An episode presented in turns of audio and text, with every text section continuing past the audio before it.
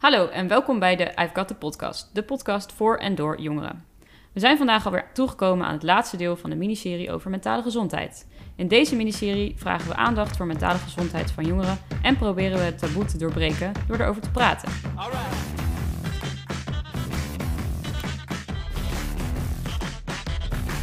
En vandaag hebben we het over herrie Herrie is shit waar je langer mee blijft zitten.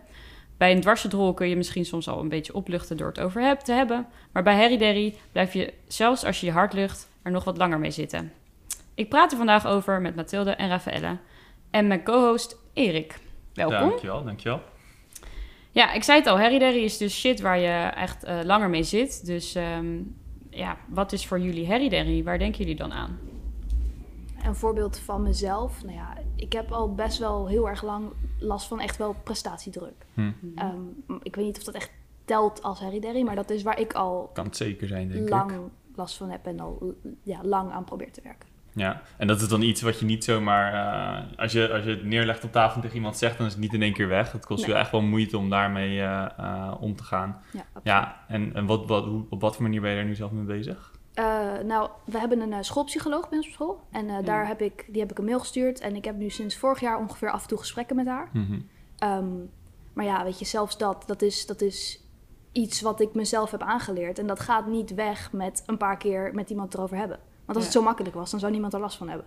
Ja. is, het dus, is het een beetje hetzelfde als faalangst dan? Of is het iets, net iets anders? Mensen hebben het vergeleken met faalangst, maar ik weet niet of het hetzelfde is. Want bij faalangst zie ik het eerder als ik ga iets niet doen omdat ik bang ben dat het niet lukt. Ja. En bij mij is het eerder ik kan het niet, dus ik ben waardeloos. Maar dat is net, net een beetje andere... Het heeft met je zelfbeeld uh, een stuk te maken. Ja. Ja, dat klinkt wel als, uh, als Harry Derry. ja, daar zit je zeker even mee. Ja, dat is niet... Ja. Uh, ja, je hebt meerdere gesprekken, zei je inderdaad, met, uh, met iemand die, die je daar dan bij helpt. Ja. Is inderdaad wel een, voorbeeld van professionele hulp. dat is eigenlijk ook inderdaad waar ik wel aan denk. Harry Derry is wel echt iets waarbij je hulp nodig hebt om, het, om het op te lossen. En soms kan je de hulp zoeken bij je, bij je vrienden, maar ik denk dat je hier wel vaak te maken hebt met problemen die, nou, door een professioneel iemand wat beter. Uh, ja, die eigenlijk gewoon, gewoon fijn als je dan iemand hebt die van buitenaf misschien ja, uh, die daarvoor opgeleid Met je ouders is. het sowieso een beetje, dat, dat wil je soms echt niet erover hebben. Met je vrienden is fijn, maar je wil ook niet altijd die verantwoordelijkheid bij je vrienden leggen. Ja, ja, ja. Mhm. want dat voelt ook als een bepaalde druk die je bij hen legt. Ja, ik wil jullie niet weer lastigvallen met al mijn onzin, maar dus dan is het soms wel fijn om iemand te hebben die gewoon ervoor betaald krijgt om te luisteren naar jou. Ja, verhaal, dus, zeg maar. dus je hebt dan niet het idee dat je die persoon lastig valt eigenlijk. Ja. Ah, oké. Ja, dat, dat is ook wel een mooie manier om naar te kijken misschien. Uh, ja. En jij Mathilde, wat zijn dingen waar jij gelijk aan denkt? Uh, nou ja, de dingen die natuurlijk als eerste binnenkomen zijn dingen als depressie en dat soort hmm.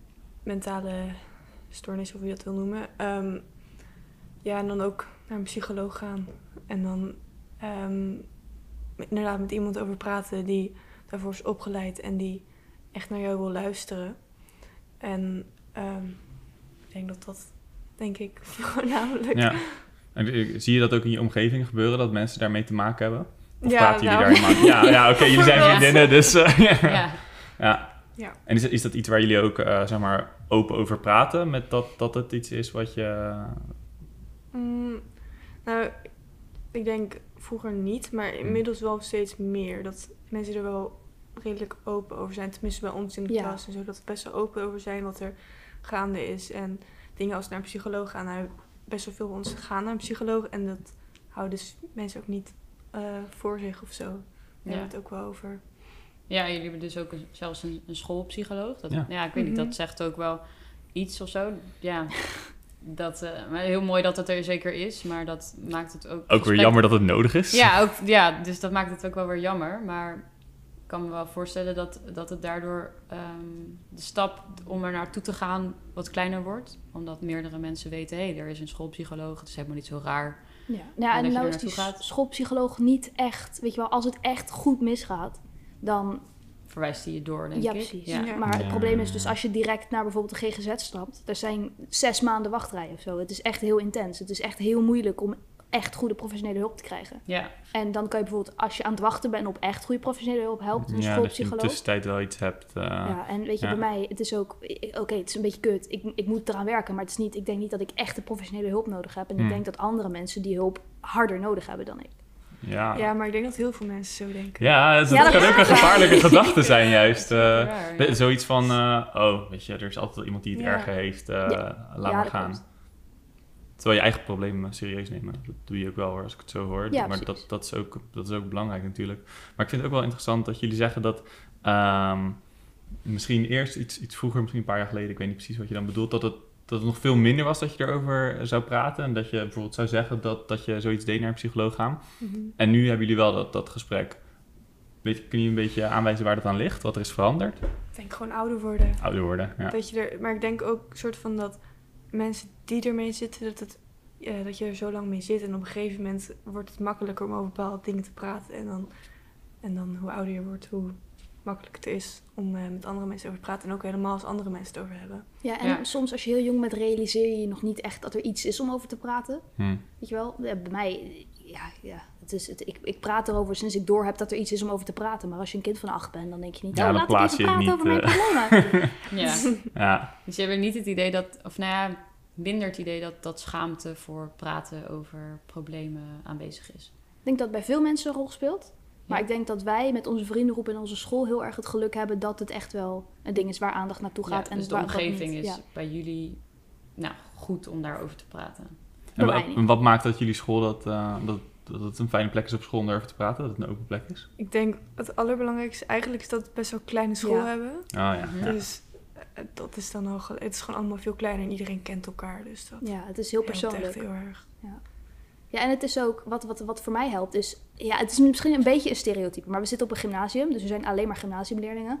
En echt een verbazingwekkend groot deel van de mensen uit onze like, jaarlaag is ooit gepest. Hm. En eigenlijk is pesten dus niet echt een groot probleem, want iedereen is fucking raar.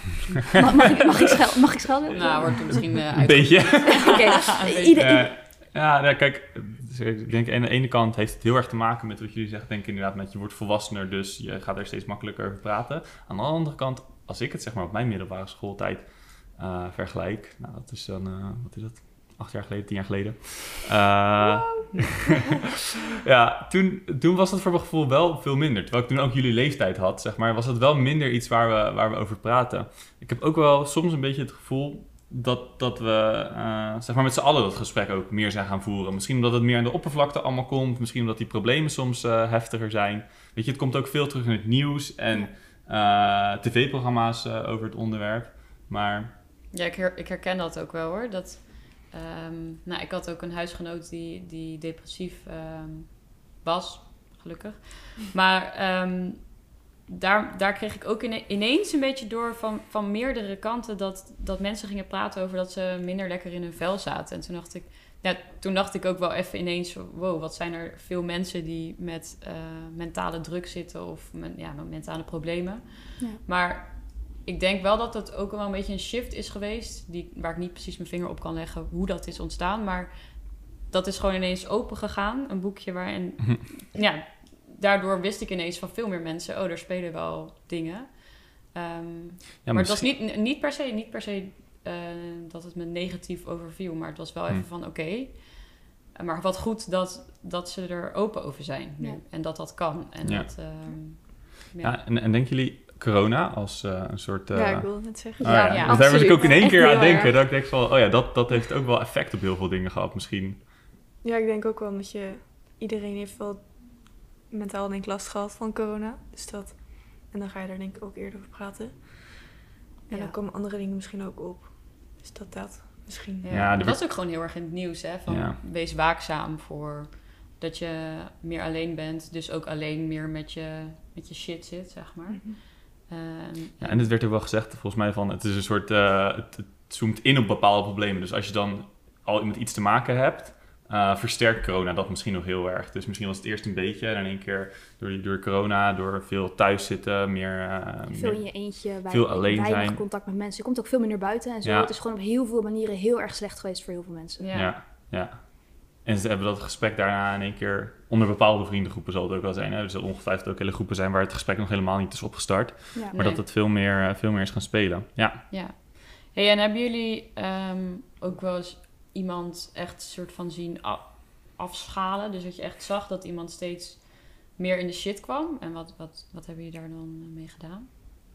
Ja, dat is een lastige. Ja, ik, ik heb zag je wel knikken, ja. gehad met een vriend van mij. Het was, het was, ik weet niet precies, het was heel vreemd. Het was echt niet zo prettig om mee te maken. Het gaat nu wel beter met hem. Mhm. Ehm, maar het was, nou ja, eerst waren we, was het echt wel heel veel contact. We spraken vaak af. Het was, het was gewoon echt gezellig. En toen, na corona, dus het was al een beetje, die persoon is een beetje een introvert. En die ging al niet zo graag met mensen om. En als je dan een paar jaar binnen zit, nou ja, dan verleer je dat of zo. Ik weet niet. Maar mhm. toen steeds minder contact met elkaar.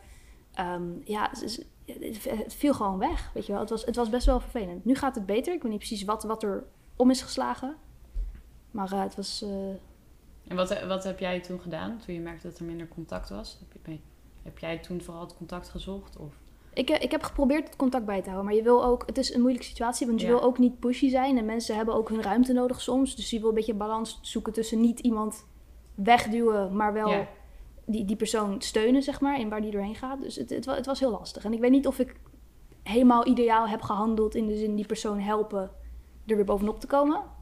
Maar ik heb gedaan wat ik, wat ik kon. En ik wist ook niet zo goed hoe ik dat moest aanpakken. Ik bedoel, was ik 14.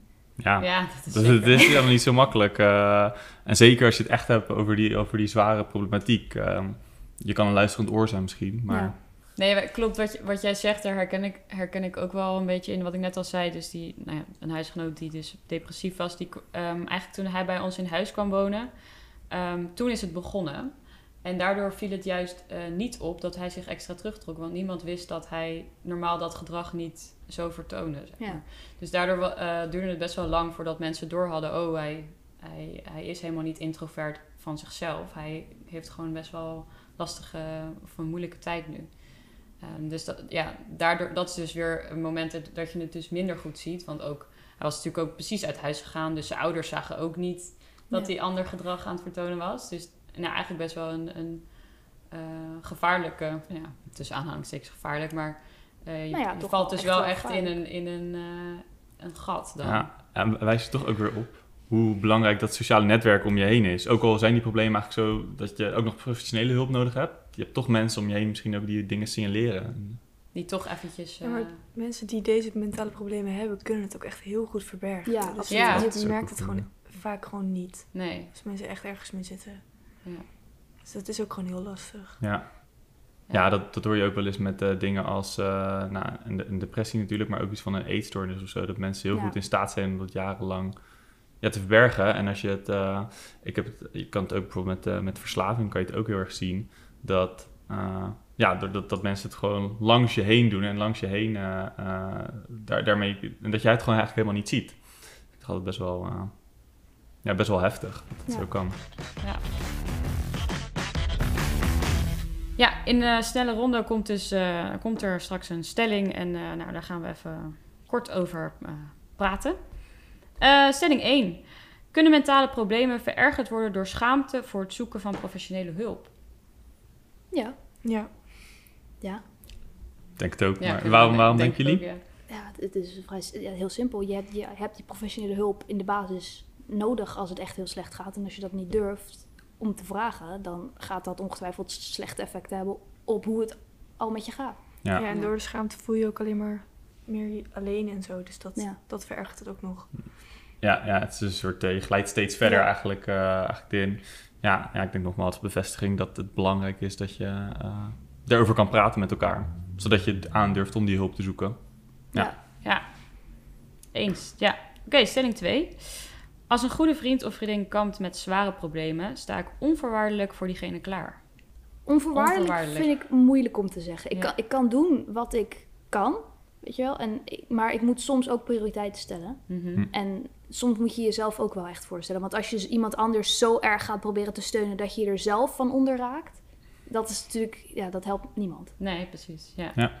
ja ik vind dat um, als je echt met een zware mentale probleem zit, dat je dan dat eigenlijk niet per se bij vrienden moet neerleggen, maar echt bij een psycholoog, iemand die daarvoor heeft gestudeerd. Want het, het is niet voor niks een mentaal uh, probleem waar je uh, professionele hulp voor nodig hebt. Ja. ja. Ik kan me ook heel erg voorstellen dat als je, als je in, die, uh, in die shit zit, zeg maar, dat je dan ook denkt, maar dit is zo groot, ik wil het ook niet bij mijn vrienden neerleggen. Ja. Ehm, en ik denk dat het maar, ook niet durf, maar dan ook niet durft om naar professionele... Ja, ja en in die zin is het misschien een goed opstapje om zeg maar eerst met je vrienden erover te praten. En dat kan dan als, als zeg maar opstapje dienen van ik heb het tegen mijn vrienden verteld en dat ging goed. Dan kan ik het tegen iemand anders vertellen en dat gaat dan ook wel goed.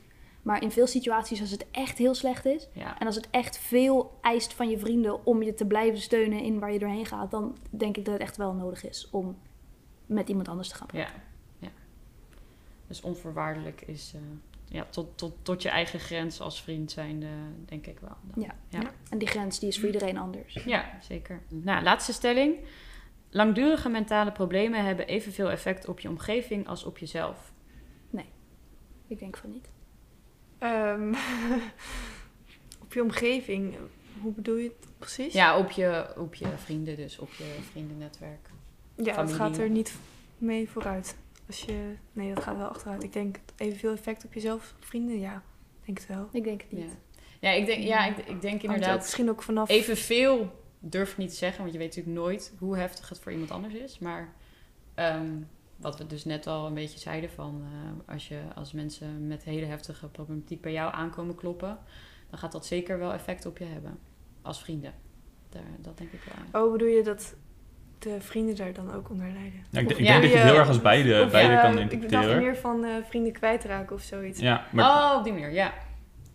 Want dat denk ik ook zeker wel. Dat het ja, ik denk dat je veel relaties kan kwijtraken. Maar om te zeggen dat, dat, je, dat je vrienden er evenveel last van hebben als jij, dat is wel een bold statement, zeg maar. Want voor, voor heel veel mensen, het is echt je leven, weet je wel. Bijvoorbeeld met een eetstoornis. Je mhm. hele leven draait erom. En om je vrienden is het vervelend, want ze zien een van hun vrienden aftakelen. En dat is natuurlijk super onprettig. Maar zij hebben nog momenten dat je niet met die vrienden te maken hebt. Dat je, dat je wel nog leeft. En voor die persoon die kampt met de, met de eetstoornis bijvoorbeeld, is, er, er is niks anders. Dat is...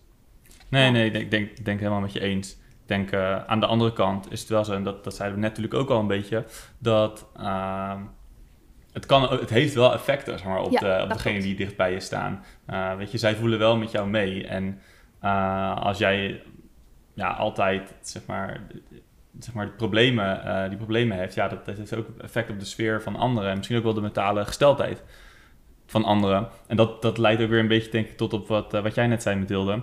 Uh, dat het ook vaak gepaard gaat. Dat is denk ik echt heel lastig. Met, dat je ook weer vrienden misschien kan kwijtraken, juist. Zeker als het zo'n langdurig proces is. Ehm, ja, dan is het natuurlijk heel fijn als je wel mensen hebt die continu voor, voor je klaarstaan ja, dat, dat verwacht je ook wel. Dat, dat, heb je ook weer een, uh, dat verwacht je ook een hoop van die mensen, denk ik. Ja, of gewoon dat je het zelf mensen wegduwt. Ja, dat, ja zeker. Ja, dat is ook veel mensen Het gebeurt veel. Ja, waardoor staat het gevoel, denk je, uit? Dat je mensen wegduwt? Ja. Omdat je, ik denk, omdat je misschien niet het gevoel alsof je um, het waard bent of zo voor andere mensen of voor vriendschappen of zo. Of gewoon omdat je te veel met jezelf bezig bent dat je niet kan focussen op andere mensen. Ja, soms Gebeurt, het ook, gebeurt het ook onbewust. ja. Dan, dan, dan zit je er zo diep in dat je, ja, dat, dat copingmechanisme of zo, ik weet niet. Ja, je bent gewoon te veel met jezelf bezig, dat je gewoon geen energie en tijd hebt voor andere mensen. Ja. Ah, ja, ik vind dit altijd, ik vind dan echt een hele lastige balans. Want enerzijds denk je uh, van ja, je wil die mensen dan juist blijven helpen. Want die mensen hebben jou nodig. Mhm. Dus soms heb je gewoon even iemand nodig die je uit bed trekt en leuke dingen met je gaat doen. Ook al heeft die andere persoon daar misschien helemaal geen zin in op dat moment. Uiteindelijk is het toch goed voor zo'n persoon. Maar ja, uh, je moet ook je eigen grenzen aangeven. En je kan niet alle energie in iemand, iemand stoppen.